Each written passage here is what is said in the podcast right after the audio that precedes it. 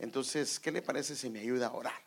Amado Padre, te damos gracias, Señor, por el privilegio de estar en tu casa, por permitirnos adorarte, permitirnos bendecirte, permitirnos glorificar tu nombre, Señor. Queremos pedirte, Señor, esa unción que desciende de lo alto, esa unción que viene de tu presencia, Señor, para poder explicar tu palabra, para poder exponerla, Señor, para poder decirla, Señor. Y circuncídanos, Señor, a través de ella, nuestros ojos, nuestros oídos, nuestro corazón, todo nuestro ser sea circuncidado en tu presencia, Señor, y permítenos, Señor, ser sellados, Señor, y en esa atmósfera de reconciliación, nuestras vidas sean renovadas, Padre. En el nombre de Jesús lo pedimos y damos las gracias. Amén. Como sabe, este es el año de la reconciliación. Amén. En donde el Señor en su gran bondad, en su gran misericordia, definitivamente nos ha abierto una puerta de gracia, una puerta de bondad para que haya una atmósfera de perdón, hermano, y podamos ir a un nivel diferente, porque creo que el Señor está preparando a su novia.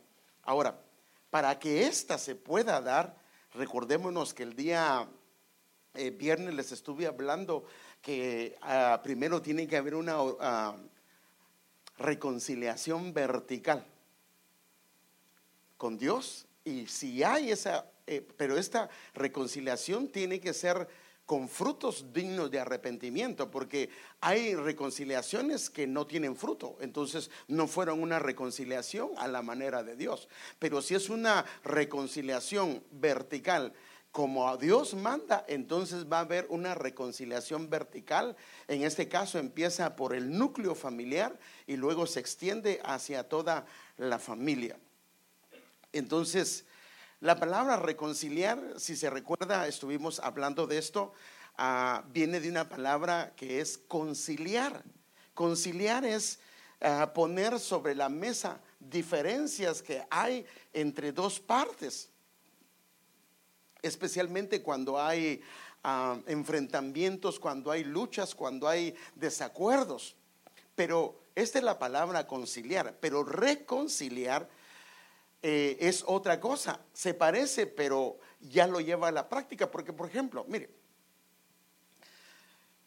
una persona con otra persona tienen problemas. Por ejemplo, si son ah, personas que tienen alguna relación, algún parentesco familiar, hay problemas a veces de negocios, de familiares, de todo. Y llegaron a problemas y llegaron a conciliar entre los dos o las dos familias. Pero el hecho que lleguen a conciliar y a llegar a un acuerdo no significa que van a seguir una amistad como la que tenían antes, ¿cierto? A veces llegamos que, pues, está bien, eh, yo voy a pagar esto, tú pagas esto, pero eh, quedan en acuerdos mutuos, pero no necesariamente vuelven a la amistad que tuvieron. Pero reconciliarse es llegar a esos acuerdos, pero seguir como que nada hubiese pasado. Entonces, lo que Dios quiere es no que quede la deuda pagada con Él, sino que nos vuelvan al lugar original. En este caso, el lugar que teníamos en el Edén con nuestro padre Adán. Entonces, al examinar estas palabras, reconciliar, lo dice de una manera los diccionarios, pero para entenderlo a la luz bíblica tenemos que ir a las palabras. Pero yo no me quiero, les voy a mostrar las palabras, pero no porque me quiero quedar ahí, sino quiero que vea los diferentes aspectos que encierra la palabra reconciliar. Bíblicamente hay por lo menos cuatro o cinco palabras que se refieren a reconciliar. Y entonces cada una de ellas nos da aspectos diferentes de lo que es reconciliar. Entonces déjeme enseñársela. No me voy a quedar ahí, solo se las quiero mostrar para que vea que la reconciliación tiene varias esferas y nosotros debemos de entenderlo. Porque no solamente es, eh, te pido perdón, me perdonas, no, no, no, va más allá de eso. Es más, hay una parte, por ejemplo, que viene Jesús, llega a la casa de eh, Saqueo y él dice, Si en algo he defraudado a alguno, devuelvo. Y él dice, doy a los pobres una parte y devuelvo cuadruplicado si a alguien le robé. Y el Señor dice, hoy ha venido, después de que él dijo eso, dijo, hoy ha venido la salvación a esta casa. O sea que la reconciliación.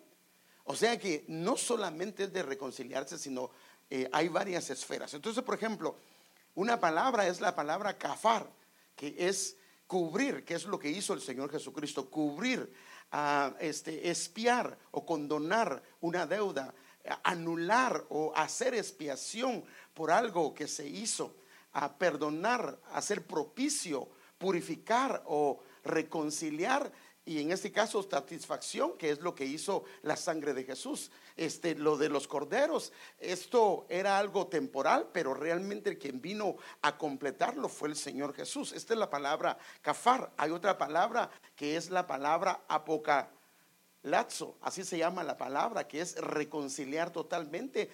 También puede ser perecer, porque cuando se reconcilia uno, tiene que morir al orgullo. Por ejemplo, si yo me quiero reconciliar con mi esposa, si hemos tenido problemas en el camino. Entonces, no solo es perdóname y te perdono, sino que lo que dejé de hacer como esposo, tengo que morir a mí yo y comenzar de nuevo. Y eso es muchas veces que lo que pasa con los matrimonios, que solo hay perdón, pero no hay cambios. Y entonces así no funciona. La otra palabra es la palabra llamar cerca, o sea que hay un llamado de parte de Dios, o en este caso de parte de una de las partes, a, una invitación, una imploración, una exhortación a reconciliarse. Eh, hay otra palabra que es la catalazo, que también es eh, un cambio mutuo, este, arreglar las diferencias que se encuentran entre los dos y, por ejemplo, reconciliarse, que este es otro aspecto de esto. La otra palabra es catalagué, que es cambiar, o sea, un ajuste, hacer los ajustes que se corresponden. Y esto es eh, prácticamente una restauración a un favor divino, un cambio de, lugar debido al favor divino. Entonces, como puede ver, las palabras, no quise quedarme ahí porque quiero mejor ir y resumir algunas cosas. Quiero mostrarle algunas cosas de estas palabras y me quiero enfocar en cinco aspectos que tienen que ver con la reconciliación y tal vez vamos a estar viendo en el recorrer del camino algunos de estos aspectos. Por ejemplo, los aspectos de la reconciliación que vemos en estas palabras, primero que nada, es la palabra espiar, es la palabra cancelar, pagar. O sea que cuando hay una reconciliación, definitivamente, por ejemplo, si son de dos personas, un matrimonio, alguien tiene que pagar tal vez los platos rotos. Pero con tal de que,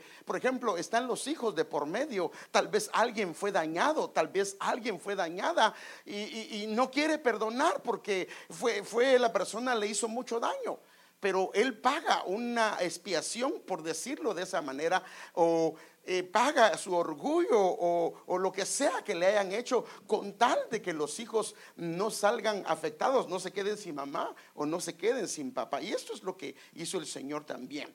También la reconciliación quita la enemistad. Es uno de los aspectos de la reconciliación. El Señor nos hizo amigos, nos eh, reconcilió nuevamente con el Padre. Otra es que la reconciliación arregla las diferencias. Si hay diferencias, por eso es que cuando hay una reconciliación, si una parte sale ganando y otra perdiendo, la reconciliación solo va a ser temporal porque alguien se va a ver dañado. Gracias, hermana. Entonces necesitamos arreglar las diferencias porque en la reconciliación, para que haya equidad, tiene que quedar al mismo nivel. Ahí le pongo los versículos, eh, los vamos a estar viendo, no ahorita, sino que ahí los puede ver usted este, también hay un llamado a la reconciliación de parte de Dios. O sea, como Él ya activó la reconciliación debido al sacrificio de Él, ahora hay un llamado para reconciliarnos con Él, pero también para reconciliarnos de una manera horizontal. Ahora, estoy viendo esto nada más de una manera general porque lo que le quiero mostrar, hermano amado, es otra cosa que le quiero enseñar. Y también está restablecer la comunión. Entonces, primero es espiar, cancelar, apagar. Ese es uno de los aspectos de la reconciliación. El otro es quita la enemistad que hay. El otro es que arreglan las diferencias y definitivamente eh, hay un llamado operando. Y, y fíjese que es tremendo esto, hermano. Cuando uno se reconcilia con Dios, en el corazón comienza a haber un deseo, un anhelo por arreglar las cosas en las áreas o aquellas personas en las que no se han arreglado. Porque una persona que se reconcilia con Dios y sigue odiando a su papá, sigue odiando a su mamá, sigue odiando a su tío, a su primo, tal vez no fue una reconciliación como Dios dice. Pero una de las cosas que viene debido a la reconciliación es querer arreglar aquello que uno sabe que está desarreglado. Entonces, el Señor cumplió fielmente con esto. ¿Por qué? Porque Él nos reconcilió pagando un precio. Amén, hermano, pagando un precio. Aunque para nosotros este precio, este, este, precio de estos cinco aspectos, tal vez hay más, o creo que hay más, fue gratuito. Para Él no lo fue. Por eso es que hay una versión de la Biblia en Colosenses capítulo 2 versículo 14 al 15 que habla con respecto a este pago que él hizo, porque este es el asunto, había una deuda de pecado y que no podía ser ah, cancelada, sino por eso es que venía muerte, pero viene él y viene a morir porque él era sin pecado y la Biblia lo describe de esta manera. Colosenses capítulo 2 versículo 14 al 15 dice, él anuló porque hubo un pago. Porque él mismo era el pago. O sea, en cierto sentido, al pagar, hermano amado, al ponerse en el madero, él colgado, el pagaré era él mismo, diciendo, yo estoy cancelando la deuda. Entonces, él anuló el acta con los cargos que había contra nosotros y la eliminó clavándola en la cruz. O sea que este fue el pago de expiación para que nosotros pudiésemos gozar de esta reconciliación. Y no quedó aquí, no solamente nos reconcilió, sino le quitó el poder a las huestes espirituales de maldad para que ahora nosotros podamos caminar en un camino hacia Dios, en un camino donde lo podamos agradar. Déjeme enseñárselo, el versículo 15. De esa manera, clavando el pagaré en la cruz, o sea que él mismo como un pagaré, de esa manera desarmó a los gobernantes y a las autoridades espirituales y los avergonzó públicamente con su victoria sobre ellos en la cruz. O sea que para nosotros, hermanos amados, ya no es que viva, ya no es para vivir en pecado, porque por eso murió él. Por eso él murió y por eso él resucitó. Entonces, nosotros necesitamos entender esto, hermano, estos aspectos de la reconciliación para darnos cuenta que nosotros estamos en otra condición. Por eso la Biblia dice que nosotros estamos sentados juntamente con Él en lugares celestiales. Y al estar sentado en lugares celestiales, toda bendición está habilitada para nosotros. Si no las tomamos es porque no hemos entendido lo que es el sacrificio del Señor. Entonces, esa expiación quitó la enemistad. Esa expiación arregló las diferencias que estaban, los defectos. Hermano, la Biblia dice que y ya se lo he mostrado, de acuerdo al tabernáculo, que el pueblo gentil ni siquiera tenía acceso al tabernáculo o al templo de Salomón. Ellos se quedaban afuera. Las mujeres tenían un atrio que le llamaban el atrio de las mujeres, pero los hombres no. Los, perdón, los gentiles no teníamos acceso. Cuando el Señor murió, Él abrió el camino, así dice Hebreos. Entonces, por eso es que hay un llamado de parte de Dios para poder entrar a Él, para poder reconciliarnos con Él, para poder arreglar las diferencias. Pero se recuerda que es tan importante la reconciliación que inclusive el Señor dice, si ahí te acuerdas que tienes algo contra tu hermano, ve y traes tu ofrenda, ve y reconcíliate primero con Él. Porque para Dios la reconciliación es muy importante. Inclusive podría, si recibe la ofrenda, pero no sube el aroma agradable. Entonces, debemos de poner atención en esto. Entonces el anhelo de todo hijo de Dios es que estemos reconciliados con Él pero también de una manera vertical, para que la comunión pueda operar y pueda ser gloriosa en nuestras vidas y en nuestra familia. Por eso el Señor le contesta en una ocasión a Felipe cuando él le dice, muéstranos al Padre. Y él le dice, si quieres llegar al Padre, es a través de mí. Y él es la reconciliación completa. Por eso es que se nos ha delegado la palabra de reconciliación. Pero ¿cómo podemos ir a reconciliar, a hablarles otros del Señor si nosotros mismos no estamos reconciliados con Él? O nosotros mismos no tenemos una reconciliación en nuestro núcleo familiar. Entonces, en base a esto, yo quisiera tratar, hermano amado, un tema con ustedes. Y el tema se llama Caminos de reconciliación. Fíjese, caminos de reconciliación. Es la manera como el Señor nos quiere llevar. No es que la eh, reconciliación no esté habilitada sino que Él nos está llamando, nos está llamando, nos está llamando y no nos aprovechamos de eso. Y a veces tienen que venir circunstancias y adversidades para llevarnos a ese lugar cuando no era necesario. Y por eso yo quiero tratar este tema que se llama caminos de reconciliación. Usted sabe que los hijos del Señor siempre tienen la puerta abierta para eso. El dilema es cómo vamos a regresar al Señor. Y hay una parábola en Lucas capítulo número 16 que habla y ejemplifica al Padre, al Padre Celestial. Y él tiene dos hijos que en alguna manera ejemplifican dos tipos de hijos o dos tipos de creyentes, hermano amado. Por ejemplo, hay un creyente a la medida del hijo pródigo que tiene que ir hasta la posilga, tiene que ir hasta lo más bajo para poder reconciliarse nuevamente con su padre, porque aunque estaba en la casa de su padre, en su corazón él estaba lejos. Entonces lo tienen que llevar a la posilga y en la posilga entonces él realmente se abre un camino porque él es hijo, se abre un camino y regresa a la casa del padre. El problema es que cuando regresa se reconcilia con el padre, lo devuelven a la posición de hijo, pero lo que no tiene es herencia, porque la herencia ya la perdió.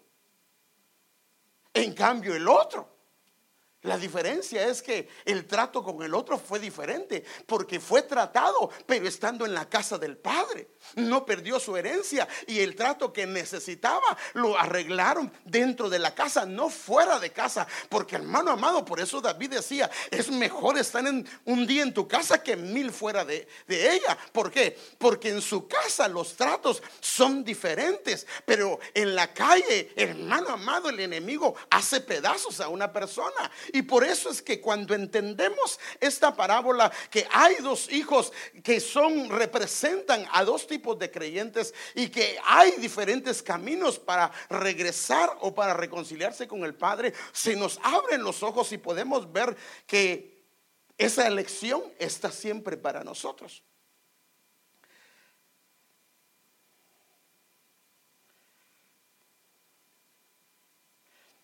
Entonces, ¿cómo es que queremos regresar al Señor? Porque el hecho de que una persona esté en la iglesia no significa que esté reconciliada con Dios. El Señor lo dijo. Este pueblo de labios me honra. ¿Y qué dijo? O sea que necesitaba reconciliarse. Sí. Le dije el, viernes que eh, él estuvo con ellos, mas él estuvo disgustado con ellos 40 años y no dejó de darles pan, no dejó de darles eh, carne, no dejó de darles agua, no dejó de eh, haber su cobertura, mas él estuvo disgustado con ellos. Ellos necesitaban reconciliarse. Entonces el dilema es cómo regresamos.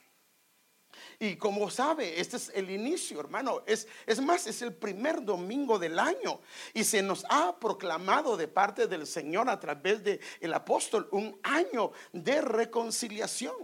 Y vemos bíblicamente que hay, por lo menos vemos dos claramente, dos maneras de regresar al Señor. Por eso digo, podemos estar físicamente en un lugar y ausente. Por ejemplo, en casa. Como padres podemos estar presentes físicamente, pero nuestra función paternal está ausente. ¿Sí o no? O lo mismo la madre. Entonces, yo quiero llevarlo a dos caminos, hermano amado, que podemos ver en la escritura que nos pueden llevar a esto. Porque aunque estamos en la iglesia, no necesariamente estamos bien. No necesariamente. Y como nos ama el Señor, como nos ama, Él nos quiere, eh, hermano, él quiere que lleguemos al punto donde nuestro corazón se apasione por Él, donde nuestras vidas se restablezcan. Él quiere cumplir funciones no solamente terrenales, sino espirituales y eternas en nuestra vida. Pero para eso tiene que Él restablecernos nuevamente. Pero es obvio que una persona no se puede restablecer hasta que su odre no sea renovado. Porque aquí está el asunto. Haga de cuenta que el odre es un creyente y el vino es una función o un privilegio que a él o a ella se le da. Si él está envejecido o ella está envejecido eh, como cristiano, no se ha restaurado, le dan una función dentro de la iglesia, el vino lo que va a hacer, la función lo que va a hacer, el privilegio lo que va a hacer es que lo va a echar a perder porque no va a aguantar la presión. Él o ella necesita estar restaurado para que esto funcione. Entonces, hay dos maneras que se pueden regresar. Hay dos caminos de reconciliación. Uno de ellos es el camino de bondad. Mire qué tremendo, hermano. es, que esto le pasa como le pasa a uno con sus hijos. ¿Qué, es lo primero que hace? Mi hijo, por favor, haz esto. ¿Y qué hace otra vez? Mi hijo, por favor, o mi hija, por favor. ¿Sí o no? O, no, las, usted es la primera de, para no sé qué odiar a sus hijos, pues, pero la mayoría creo que primero vamos y les hablamos. Cuando llega la vara, es porque las habladas, por lo menos ya han sido algunas. Entonces el camino primero siempre es el camino de bondad. Y el otro es el camino de tristeza en su voluntad. Porque yo creo que cuando disciplinamos a nuestros hijos y les damos vara, sabe que a veces el más triste es el padre porque le duele en su corazón darle vara a su hijo, porque es más, ni le quiere dar, porque no quiere hacerlo sufrir, pero sabe que necesita hacerlo por el bien de él, porque si no puede abrirse en él un camino de muerte. Entonces él le abre el camino a través de la disciplina, pero es el primero que es eh, entristecido de alguna manera, es el padre. Y por eso es que hay dos caminos. Puede ser a través de la bondad, del llamado bondadoso del Padre, o a través de la tristeza que ahorita quiero mostrárselo. Ahora, la reconciliación siempre va precedida. La palabra preceder es antes. Siempre va precedida de arrepentimiento. Por eso es que, mire, pues, estoy yo con mi esposa. Es que, este es el, es que, es que este es el asunto, hermano. Yo y ella somos pastores. Me toca que predicar, a ella le toca que ministrar. Tuvimos algún inconveniente y tenemos que venirnos a la iglesia y yo tengo que predicar. Yo sé que no debo de predicar si no he arreglado el, el asunto con ella, ¿sí o no? Pero podría hacerlo religioso. Trato de hacerlo de una manera religiosa. ¿Para qué? Porque me toca predicar pero en sí nunca arreglé el problema. No, sé si me entender, hermano. O sea que uno puede arreglar de una manera informal la situación con la otra persona, pero no necesariamente significa que se arregló. ¿Por qué? Porque no hubo un arrepentimiento. Cuando no hay un arrepentimiento que precede a una reconciliación, es muy probable que la reconciliación solo es religiosa y lo único que va a hacer es tener algo temporal para que los demás vean, pero no viene del corazón, no hay cambios ni de un lado ni del otro lado. ¿Por qué? Porque solo eras para salir del paso. Por eso es que necesitamos urgentemente, y la Biblia dice que el arrepentimiento debe de traer frutos, los frutos que conllevan el arrepentimiento. Entonces, la reconciliación siempre va precedida por el arrepentimiento. Entonces, este más o menos es el orden.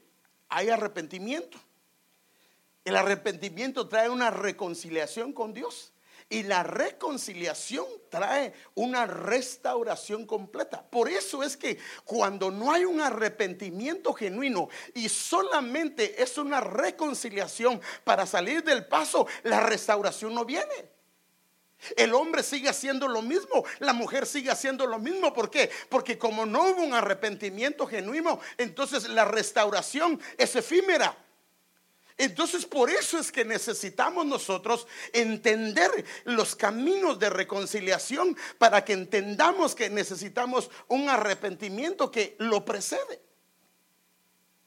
Entonces, ahora lo que quiero llevar yo es cómo se dio este arrepentimiento. ¿Qué fue lo que lo originó?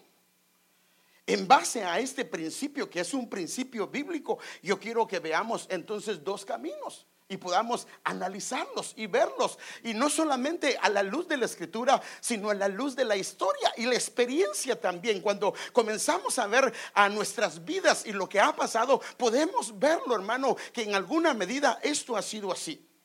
Entonces, el primero es el camino de reconciliación a través de la bondad de Dios. Como estaba hablando. Como padre tienes dos opciones. Le hablas bondadosamente a tu hijo para que tu hijo reconsidere su camino y si lo cambia, pues las bendiciones tuyas van a estar ahí. Pero si no lo hace a través de la bondad, entonces usas el otro lado, que es el lado de la disciplina. Entonces, este camino de la bondad es lo que dice Romanos, el apóstol Pablo en Romanos 2.4 dice, o, o tienes en poco las riquezas de su bondad, tolerancia y paciencia, ignorando que la bondad de Dios te guía al arrepentimiento. El hecho que Dios no trate con una persona y lleva alejada no significa que Dios esté contento, sino que lo que dice acá es que Él es tolerante, Él es paciente. Y deberíamos decir, Padre, ¿cómo es posible que me ha apartado del Señor? He dejado de hacer lo que a Él le agrada y más sin embargo el Señor me sigue bendiciendo. Lo que dice acá es esa bondad debería de llevarnos al arrepentimiento. Pero lamentablemente la mayoría, como que a esto no le hacemos mucho caso, pero es a lo que deberíamos de hacerle caso. Entonces, este es un camino. Ahora, esto definitivamente va a generar una restauración con Dios. Ahora, el otro camino es el camino de tristeza. En efecto, la tristeza, según Dios, produce un irreversible arrepentimiento para salvación o para que nuevamente volvamos a reconciliarnos. Mas la tristeza del mundo produce muerte. Entonces, está el camino de bondad para la reconciliación y lo precede la reconciliación y el arrepentimiento. Está el camino de tristeza para arrepentimiento y luego reconciliación. Ahora, esto es como esto es como que a uno le dijeran, es como que Dios le dijera a uno, ¿cómo quieres el trato? ¿Con anestesia o sin anestesia?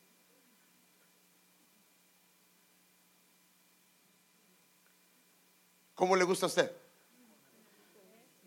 Bueno, pero entonces para que sea con anestesia tiene que escuchar atentamente la voz del Señor.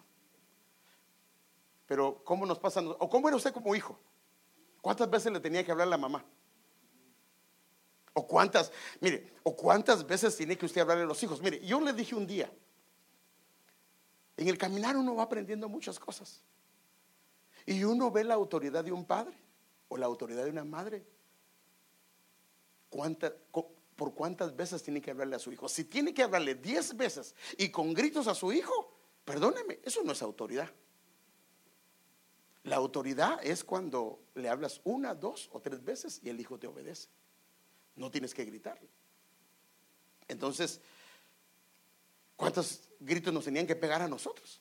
Espero que usted no le grite a su esposo y a su esposa, porque eh, eh, es que si no, no me hace caso. No, no, no, no, no. Usted, su esposo no es su hijo, ni su esposa es su hija. Es su esposa, es su, es su, es su, es su esposo. No puede gritarle. No es, no es lo que el Señor dice que debemos de hacer. Entonces, hay dos caminos, el camino de bondad o el camino de tristeza. Ambos son de Dios y nos llevan, pero ambos tienen frutos diferentes y son tratos de Dios diferentes. Y por supuesto, como decía el apóstol Pablo, mas yo os muestro un camino más excelente. Y el camino excelente es el camino de la bondad, porque es el camino que de alguna manera sí hay trato, pero es un trato del alma con una bendición enorme sobre nuestras vidas. Pero el camino de tristeza muchas veces trae un trato de muerte, pero también a la larga trae frutos de arrepentimiento, pero es algo que nos lleva a consecuencias tremendas. Por ejemplo, la primera vez que se llevaron a Lot, que era el sobrino de Abraham, usted sabe que cinco reyes se lo llevaron y Abraham tuvo que salir en su rescate. Era un trato de Dios, un llamado de Dios diciéndole, estás mal viviendo en medio de Sodoma y Gomorra, salte de ahí. Lo rescata Dios y le devuelven las cosas que había perdido. No hizo caso. Entonces ahora ya viene fuego. Y el problema es que ahora lo pierde todo. Y lo único que se rescata es a la esposa y a las hijas. El problema es que permaneció tanto tiempo en Sodoma y Gomorra que ahora Sodoma y Gomorra la lleva dentro de su corazón. Y no solo él, sino también sus hijos, sus hijas. Y usted sabe lo que pasó. Entonces, hay dos caminos. Está el camino de bondad. Está el camino de tristeza. Y estos conducen hacia el arrepentimiento. Y este arrepentimiento nos lleva a la reconciliación. Y esta reconciliación, cuando ha sido en el orden de Dios, lleva a una restauración, sea de un creyente, sea de un matrimonio, sea de eh, los padres volviéndose los hijos o los hijos volviéndose los padres, porque eso es lo que la, la Biblia dice. Entonces, estos son principios a nivel escritural y también a nivel histórico. Como le mostré en el caso del hijo pródigo y el hijo que se quedó en casa. Ahora, déjeme enseñarle, porque quiero ir a dos ejemplos históricos de lo que pasó en la vida de los patriarcas. Vemos aquí a dos siervos de Dios con dos caminos diferentes. Vemos la vida de Judá, que su camino de regreso fue a través de tristeza. Y el camino de José fue a través de la bondad del Señor. Y es tremendo, hermano, que los dos nombres tienen significados gloriosos. Por ejemplo, Judá significa celebrado de Dios, significa alabado, significa alabanza. Y José significa Dios añada o sea levantado o Él es levantado. Ahora, cuando usted ve la historia, esta historia aparece en Génesis. El libro de Génesis tiene 50 capítulos. Y el 50, usted sabe que nos habla de libertad. El 50 nos habla de jubileo. Eso significa que el 50 lo que nos está diciendo es que si esto se da, lo que perdimos al volvernos al Señor, el Señor nos lo va a devolver. Porque el Señor dice, yo te prometo que lo que se comió el pulgón, el saltón y el revoltón, el Señor nos lo va a restituir. Pero ¿cuándo? Cuando nos volvamos como Él dice, no de una manera religiosa, no, no, no, de una manera que a Él le agrada. Ahora, estos caminos están habilitados y yo quiero enseñarle a través de estos hombres cómo se volvieron al Señor, pero fue diferente el, eh, el resultado o perdón, o lo que tuvieron que pagar en el camino. Entonces,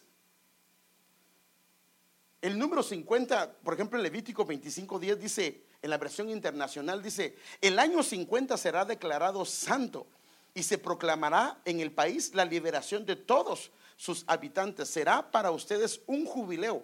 Cada uno volverá a su herencia familiar y a su propio clan.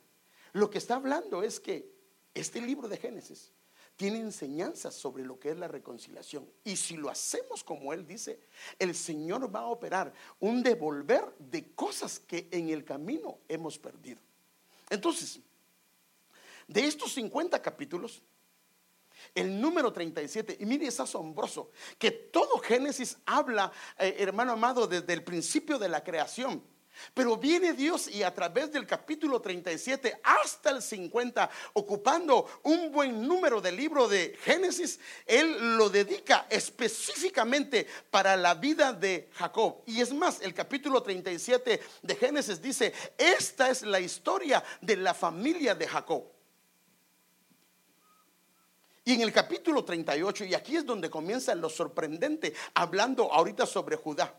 En el capítulo 38, comienza en el 37 la historia de la familia de Jacob, pero ahora en el 38 viene algo que nos sorprende, como que Dios hace un paréntesis en medio de todos los capítulos que tienen que ver con la familia de Jacob y nos mete la historia de Judá vemos cómo este hombre con un futuro impresionante, hermano amado, tuvo un tropiezo grande. Usted sabe lo que pasó con ellos. A él le ocurrió, hermano amado, mire, a él fue el que se le ocurrió cuando odiaban a su hermano, vender a su hermano. A él fue el que se le ocurrió. Y entonces, por ejemplo, él lo dice en el Génesis 38, 1, cuando lo tenían en la cisterna, dice, y sucedió por aquel tiempo que Judá se separó de sus hermanos y visitó a una adulamita. Y dijo, ¿para qué vamos a, matarlo? Mejor vendámoslo. Fue a Judá que se le ocurrió. De mire, pues primero comenzó odiando a sus hermanos. Pero bueno, déjeme, ahorita le quiero mostrar una gráfica para que lo podamos ver. Entonces, Judá tomó el camino de tristeza, el camino de un trato. Y el capítulo 38 nos muestra cuál fue el trato que Dios le dio a él. Y Dios como que no lo remarca porque está contando toda la historia, pero como que se sale de la historia, hace un paréntesis para mostrarnos la vida de este hombre. Entonces miramos, Judá tenía una posesión y un estado dentro de su familia que Dios le había dado. Usted sabe que él, su nombre es alabanza, es el cuarto hijo. Y entonces viene Judá cuando vende a su hermano ¿No está bien? Eso, eso, eso pasa en el capítulo 37 de Génesis. En el 38 la Biblia dice que él se separa. Creo que la culpa de lo que había pasado, porque él terminó vendiendo, a él se le ocurrió vender a su hermano. Él termina separándose de su familia y eso está claro, usted lo puede ver. Pero no queda ahí. Mire, mire cómo comienza a descender él, hermano amado, en su alma y en el trato. No queda ahí. Luego sigue él y entonces ahora se va a un lugar y ahí mueren sus dos hijos. El primer fruto que él tuvo fue dos hijos y los dos, y sabe qué es lo tremendo, los dos los mató el Señor. Así lo dice la escritura. Lea el capítulo 38 y usted lo va a ver. O sea que el fruto de sus lomos muere. Mire cómo lo, cómo lo va llevando Dios, lo va llevando hacia abajo. Luego cae en pecado de incesto, porque Tamar era su hija, en el aspecto que era su nuera, pero una nuera es una hija. Un nuero, no, un nuero no, ¿ah? un yerno. Entonces, Tamar era su hija. Y él comete incesto. Mire, mire cómo va yendo hacia abajo. Comete incesto con esta muchacha de una manera sexual y no queda ahí. Ahora viene y su alma sigue bajando y es tratada con tristeza, porque hermano, yo creo que usted cree que no puede haber tristeza en el corazón cuando se mueren sus hijos. Luego que se mueren sus hijos, comete incesto con su hija. Definitivamente el alma de este hombre estaba triste. Muy triste. Porque todo su camino había sido un camino de fracaso. Esto lo muestra el capítulo número 37. Y de último, es obvio que hubo un arrepentimiento. Y este arrepentimiento lo que hace es que lo que regresa, arrepentido con Dios y arrepentido con su Padre, lo vuelven a la posición que él tuvo en alguna ocasión. Y le digo todo esto porque él regresa. Y entonces él comienza a tomar una posición en la familia patriarcal que usted ahí comienza a ver cómo Judá comienza a sobresalir sobre todos sus hermanos. ¿Quiere ver cómo sobresalió Judá? Porque Judá tenía que ir primero. Y así dice la Biblia. ¿Quién subirá primero? Que suba Judá. Porque Judá fue tratado. La diferencia de los demás hermanos que no fueron tratados como él. Aunque se arrepintieron, pero no fue lo mismo. Entonces, él lo regresan a la posición donde él había perdido. De donde él había bajado, lo regresan hasta ahí. Ahora, ¿qué fue? Entonces, aquí hay dos. Eh, eh, o sea, Judá es el hijo pródigo. Lo regresan a su casa. Le ponen vestiduras. Y le dicen, pues, lo regresan a su posición original. Pero ahora quiero enseñar el camino de bondad. ¿Cuánto tiempo llevo, hijo? ¿Ah? ¿29? 39. ¿Con IVA vos o sin IVA? Con taxes. Bueno, entonces está el camino de bondad. Ahora aquí también vemos un trato para la vida de José, pero en una atmósfera de bondad, aunque las circunstancias eran horribles y espantosas. Porque en todo este trato, la Biblia es clara que Dios estaba con él. Así, mire, y Dios se encarga de decirlo, que Dios eh, eh, estaba con Potifar y dice, y Dios estaba con él. Estaba en la cárcel y dice, y Dios estaba con él. O sea que el trato de él, aunque las circunstancias eran diferentes, era un trato a su alma. ¿Por qué? Por lo que Dios te traía para la vida de él. Entonces yo quiero verlo, hermano, como él, hermano amado, baja debido a que su alma debería ser tratada por lo que Dios tenía para él. Pero cómo él comienza a ascender y cómo asciende muy diferente que el, este Judá que Judá lo regresaron a la misma posición, pero no fue igual. Entonces viene José, lo mismo, estaba en una posición, un estado original con sus padres. Viene él y usted sabe que comienzan a odiarlo. Mire cómo comienza su alma a ser tratada primero en casa y luego fuera de casa. Fue odiado. Usted sabe que la Biblia dice que le hablaban, el capítulo 37 dice que no le podían hablar pacíficamente, le hablaban pesadamente. Cuando venía él, todo el mundo dejaba de hablar. Hermano, eso es bien feo. ¿Nunca se ha sentido así? Usted llega bien feliz y todo el mundo como que llegó la peste, hermano, y se quieren ir. A la gran, que feo, hermano. Cuando él llegaba, todo el mundo se le quedaba, está? Casi le decían, ¿qué estás haciendo aquí? Y cuando, por eso es que, hermano, cuando lo vieron venir, que ellos fueron a pastorear, lo vieron venir y decir, ahí viene el soñador. Y entonces, imagínense, antes que llegara, comenzaron a maquinar cómo lo mataban. Entonces él comienza a ser odiado en casa. Y entonces, debido a este odio, entonces es vendido. Mire cómo comienza, cómo es su alma. Hermano, a él era un hijo de casa. Y ahora cuando lo venden, él es un extraño en una tierra que ni conocía y era un esclavo. Mire a dónde lo había llevado las circunstancias, pero la Biblia dice que él estaba con él. Entonces es vendido a los ismaelitas. Después de esto, Él es hermano, no por hacer lo incorrecto, sino por hacer lo correcto. Es acusado injustamente. Hermano amado, eso es lo que dice la Biblia, que Él fue acusado y entonces al ser acusado es encarcelado. De por sí ya tenía problemas que le estaban viniendo debido a las cuestiones familiares. Y comienza a descender, es encarcelado. Pero Dios sigue diciendo que Él estaba con él. Y termina también en arrepentimiento.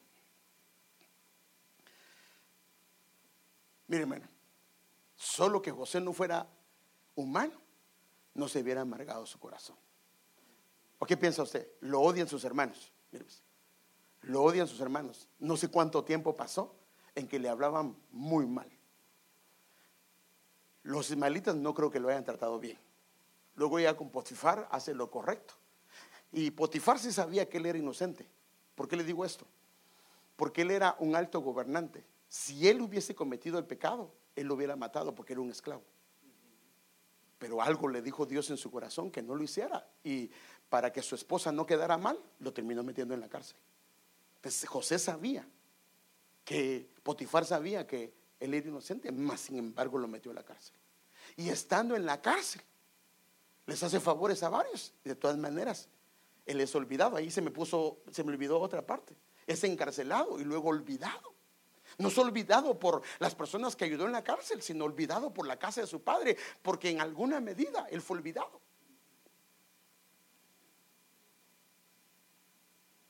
Entonces, él se ha de ver amargado en su corazón. Es más, algunos creen que es debido a esto que él le puso a su hijo, a su primer hijo, le puso Manasés.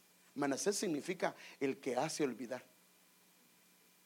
Pero algo pasó en la cárcel, lo llevaron hasta abajo, pero siempre dentro de la atmósfera de la bondad de Dios. Mire, es tan hermoso cuando Dios está en el asunto.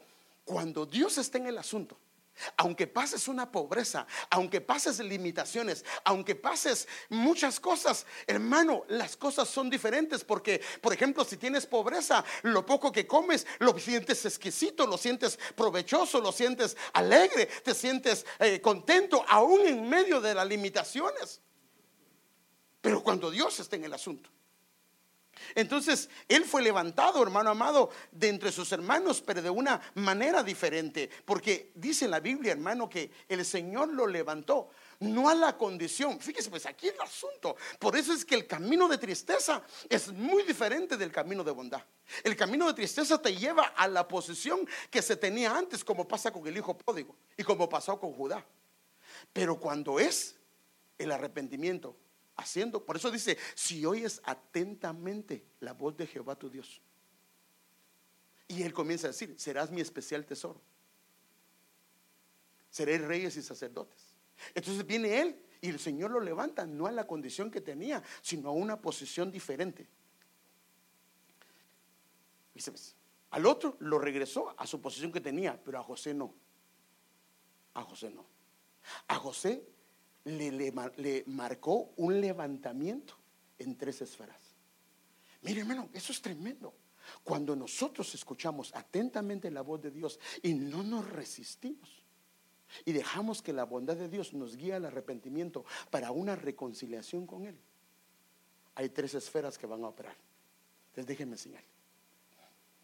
Entonces está José, odiado, vendido, acusado, ah, encarcelado, olvidado y el arrepentimiento a Él lo lleva en la primera esfera, es que lo regresan a su posición original como un hijo. Pero fíjese, pero un hijo muy amado. Usted sabe lo sí, sí. A ver, ¿cuántos han leído el libro de Génesis? Levante la mano. Así más o menos me doy cuenta. tiene que leerlo. Tiene que leerlo que vengan a la doctrina básica, hermano, por favor, y lean el Mire, tiene que leerlo. Es más, Génesis es el inicio, es el principio. Todos ponemos a leer Juan, pero donde deberíamos de empezar es en el inicio. ¿Cuál es el inicio? Génesis. Entonces, Génesis habla de algo muy hermoso. Y una de las cosas es que a él lo regresan. Y él a partir de ahí, mire, ahorita se lo voy a mostrar con una bendición que le dio Dios a Jacob a, perdón, eh, Jacob a, a José. A él lo regresan a su posesión, pero como un hijo muy amado dentro de la casa. Entonces, terrenalmente, perdón, este, eh, fraternalmente como familia, lo regresaron a su mismo lugar. Terrenalmente, hermano. A él le pusieron anillo. Anillo significa autoridad. Le dieron autoridad, hermano. Dos, le pusieron collar. Collar significa que le dieron honor y majestad. Tres, le cambiaron su vestidura, pero no la vestidura que tiene un hermano, sino la vestidura de un monarca, la vestidura de alguien que tiene una posición. Es más, la Biblia dice que después del faraón, el que mandaba era él. Y él, mire, tanta autoridad tenía ese hombre que él hizo que Egipto, inclusive la gente que vivía, perdón, así más o menos es, que vivía en Beckerfield, le dijo, ya no quiero que vivan en Beckerfield. Quiero que ahora se vayan a vivir a Deleno y los de Deleno que se pasen para acá. ¿A qué, haría usted si le dicen eso? Que se levanten armas. pero ahí, ese hombre había llegado a un nivel que así hizo, hermano, cambió, cambió. Toda la topografía de Egipto la cambió completamente. Entonces, él fue levantado, fíjese pues, mucho más que Judá. Judá agarró el camino de tristeza a través de los tratos, pero José fue a través de la bondad de Dios. Y entonces es levantado con un anillo, con un collar, con una vestidura. Pero espiritualmente le dan una doble porción. Mire, déjeme ver si tengo para que lo vea. Padre Santo. ¿Dónde las fotos? Solo que no vean lo que no tienen que ver, ¿ok? Padre del cielo, déjeme decir, tengo una foto de Israel, porque le iba a poner, pero se me pasó. Mm, aquí está. Mire. Ah, no Oh. Mire. Lo que está en morado. Todo, todo ese es el territorio de Israel. Lo que está en morado es un hijo de José. La tierra que le dieron a José fue muy diferente de la tierra que le dieron a sus hermanos. A él le dieron esta porción, esta porción y esta porción que dice Manasés. Casi le entregaron el 50% de la tierra prometida. Cuando permitimos que la bondad, que oímos la voz del Señor y nos inclinamos y decimos, Padre, amén. Mire lo que pasó con ese hombre. Ahora, todos los demás, mire la tierra. Hacer, Neptalí, Zabulón, Isaacar, Benjamín. Y al segundo que tiene más es Judá. Judá. Aquí lo puede ver. ¿Qué diferencia entre José, entre Judá y los demás hermanos? Los demás hermanos, las circunstancias lo llevaron a arreglar las cosas, porque usted sabe que ellos le pidieron perdón hasta que llegaron a Egipto. Judá se ofreció como ser fiador de su hermano, el que querían dejar preso. Y él tomó el lugar como un sacerdote de hacer las paces y quedarse inclusive él como preso. Y José, a él le dieron un lugar porque él tomó el camino de la bondad. Entonces, hay una gran diferencia entre un camino de tristeza para reconciliarnos o un camino de bondad. De la bondad de Dios es, si oyes hoy mi voz, no endurezcas tu corazón. Ahora, si nosotros lo endurecemos, somos hijos, hijos de promesa. El Señor nos va a llamar. Pero tal vez como a Judá. Tal vez tenemos que pagar una factura muy grande para poder regresar a Él. O tal vez como Lot, que sí salió, pero no en el tiempo de Dios. Y pagó una factura muy grande.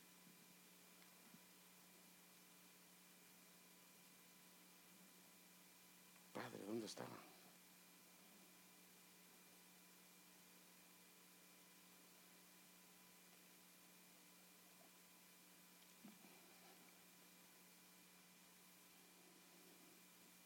Mire las bendiciones que le dio Jacob.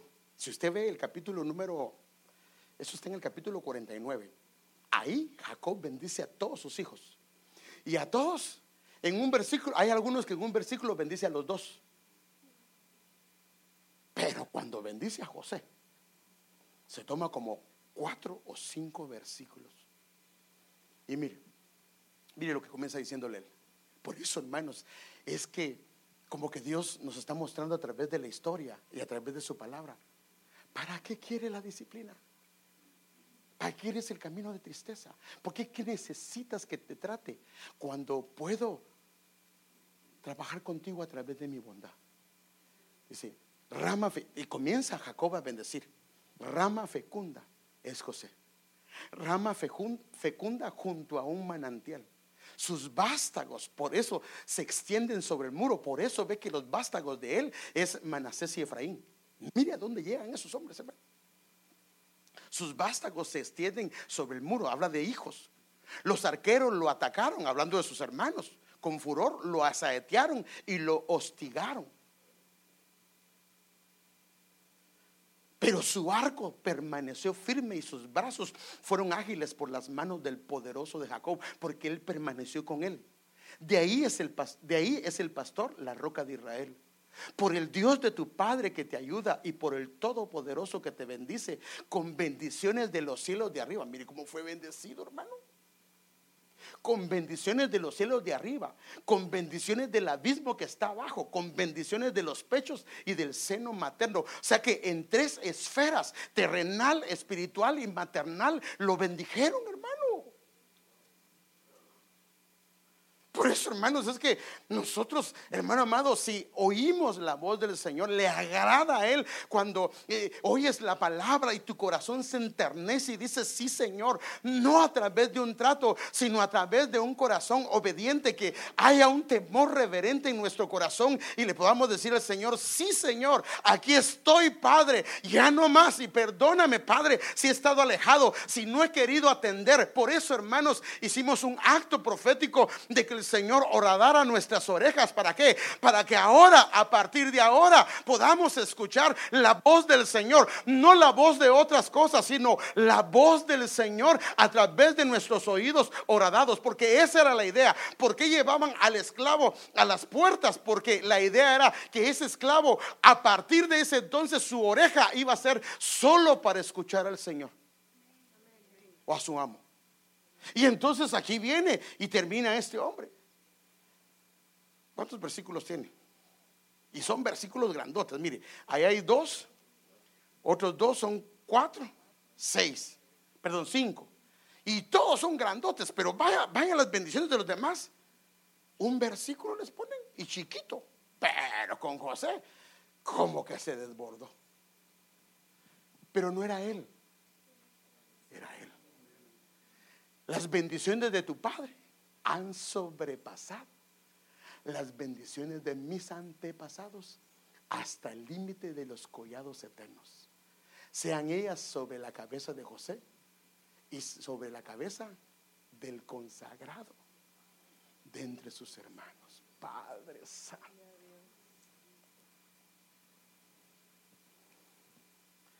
Entonces, si hay diferencia entre el camino de bondad y el camino de tristeza.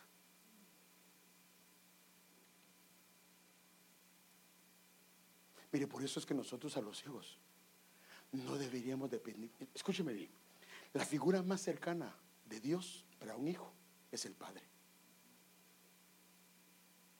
Si tú acostumbras a tu hijo que le tienes que hablar diez veces para que te haga caso, lo estás ministrando.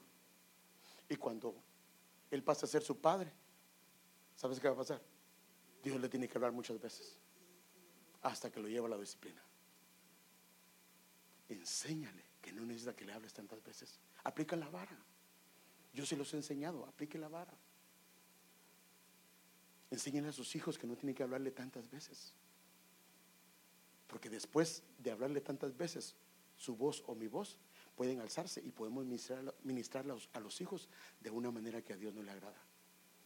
Porque ya después decimos, tonto, tonto, hermano, y cosas que marcaron a los hijos. No, dele vara y ellos no se van a amargar con nada. Pero tal vez a nosotros no nos disciplinaron y tuvieron que hablarnos muchas veces. Y ahora venimos a una esfera espiritual y Dios tiene que hablarnos muchas veces. No, no, no. Yo quiero el camino de la bondad de Dios, hermano.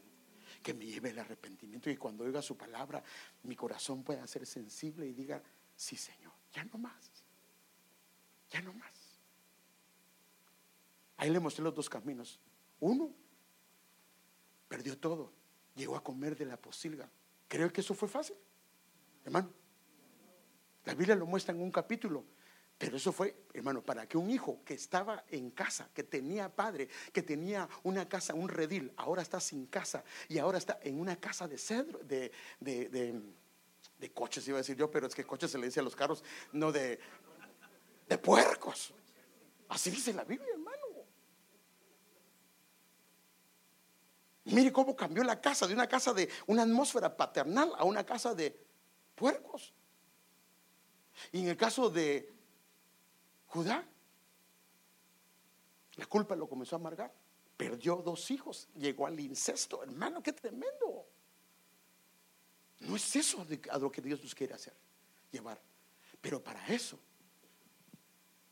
la bondad de Dios tiene que llevarnos al arrepentimiento. Decir, Padre, de verdad gracias porque humanamente hablando, ya hubieras tratado conmigo. Pero si no lo has hecho, Es porque el Señor te ama. Ahora, fíjese. Pues. Todos los que están acá, Dios los llamó. Les dio esta casa. Dios te ha dado dones, te ha dado talentos y los has escondido. No te puso en esta casa, no para que los escondas, sino para que beneficies al pueblo del Señor con lo que Dios te ha dado. Y has oído el llamado, hermanos, necesitamos maestros, necesitamos a servidores, necesitamos en talento, necesitamos... Y escuchas. ¿Y qué haces cuando escuchas? A que otros sirvan, hombre. No, no, no, no. Para eso te colocó Dios en la iglesia. Para eso te colocó. Ahora, mire, hermano, si tú y yo no atendemos, tiene Dios otra gente. Tiene mucha gente. La razón por la que Él te llamó a ti y a mí es porque nos ama y porque tiene planes para nosotros. Pero el camino de bondad es el camino al cual el Señor nos quiere llevar. Entonces, hay dos caminos de reconciliación. Póngase de pie.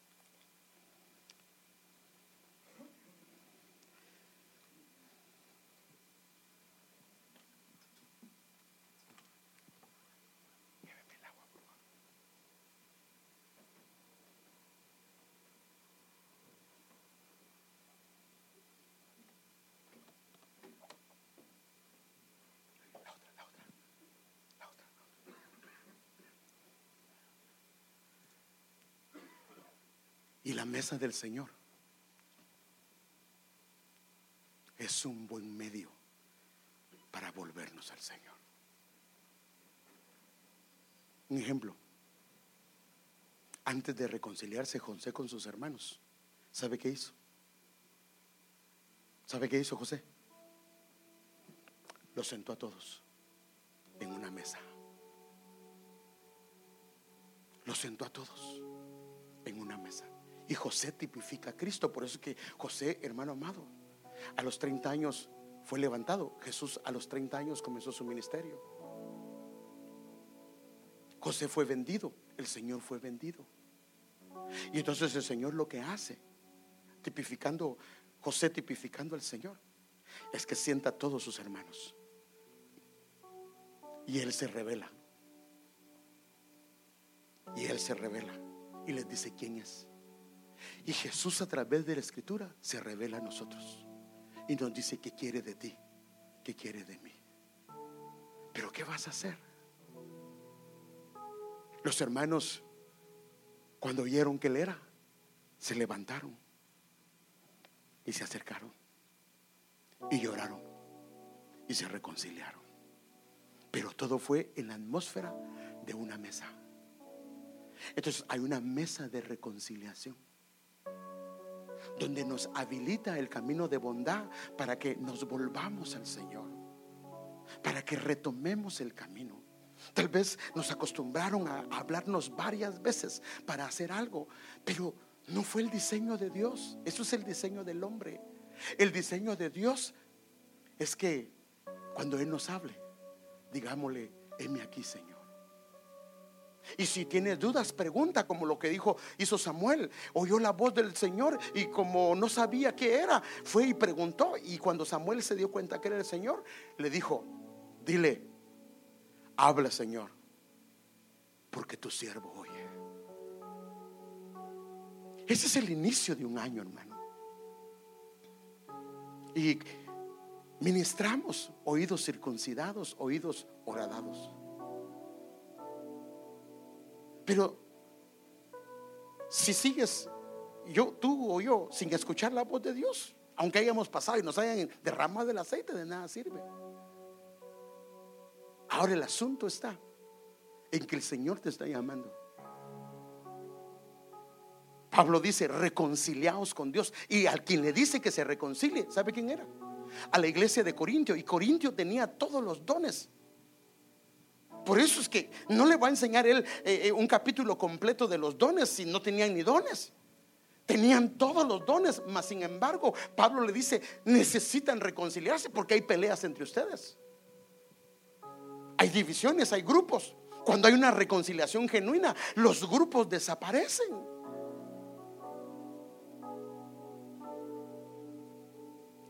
Entonces la mesa es un recordatorio de que hay un Señor. Se recuerda al principio, las cuatro esferas de la reconciliación. Tiene que ver con la expiación. Hay alguien que pagó. Y la mesa es un recordatorio que hay alguien que pagó. Por eso él dice, este es mi cuerpo, esta es mi sangre que por vosotros es partido, que por vosotros es derramada la sangre. Y la sangre de él no es como la sangre de Abel, porque la de Abel clamaba por venganza, la de el Señor clamaba por reconciliación. Y al sentarnos a la mesa le estamos diciendo al Señor, Señor, yo quiero volverme a ti.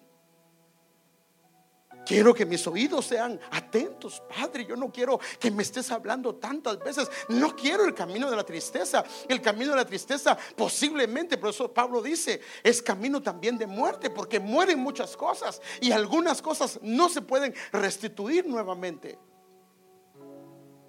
Los hijos que perdió Judá, ¿los pudo restaurar? Le dio otros hijos a través de Tamar. Pero esos dos hijos los perdió definitivamente. No es el camino que Dios quiere. Por eso es que el camino es el camino de la bondad. Pasen los hermanos que me ayudan con la Santa Cena. Entonces, hermano amado, hoy es un día muy especial. José sentó a la mesa a sus hermanos y hoy tú estás sentado a la mesa del rey. Y mira qué hermoso, hermano. Como lo que hizo David con Mefiboset. Mefiboset tenía problemas de cojera, pero al sentarlo a la mesa, la mesa desapareció la cojera que él tenía. Y él en la mesa aparecía como otro de los príncipes, sin ningún defecto. O sea que el Señor quiere sentarnos a la mesa y los defectos que puedan haber ahí van a restaurarse. Porque la sangre del Señor es poderosa para hacerlo. El pan del Señor es poderoso porque es su cuerpo. Pero necesitamos, hermano amado, volvernos al Señor y decirle, Padre, por favor, ayúdame. Hermano, el Señor viene pronto. ¿Qué vas a hacer con los dones y talentos? Te van a demandar, te van a pedir, te van a preguntar.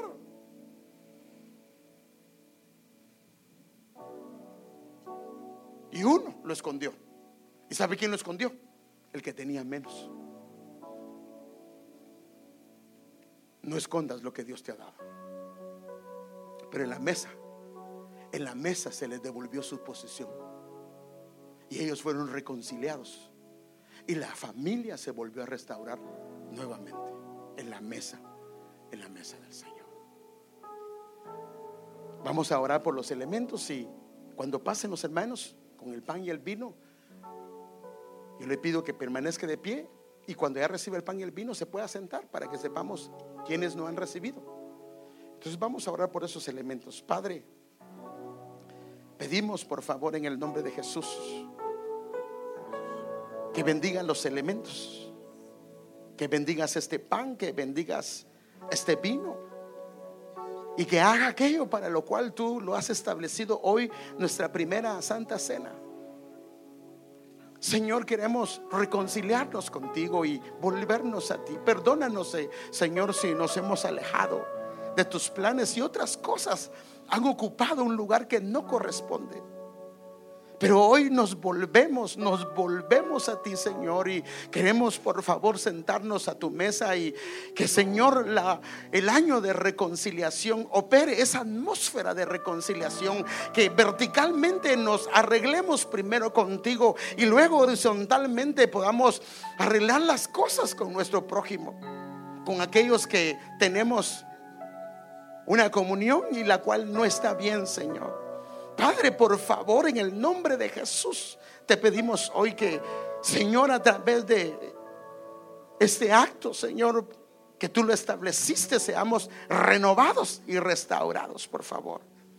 Pedimos, Señor, reconciliarnos contigo en nuestro corazón, en nuestra alma, en nuestro espíritu, y que haya una renovación, una renovación de nosotros. Pasen, hermanos.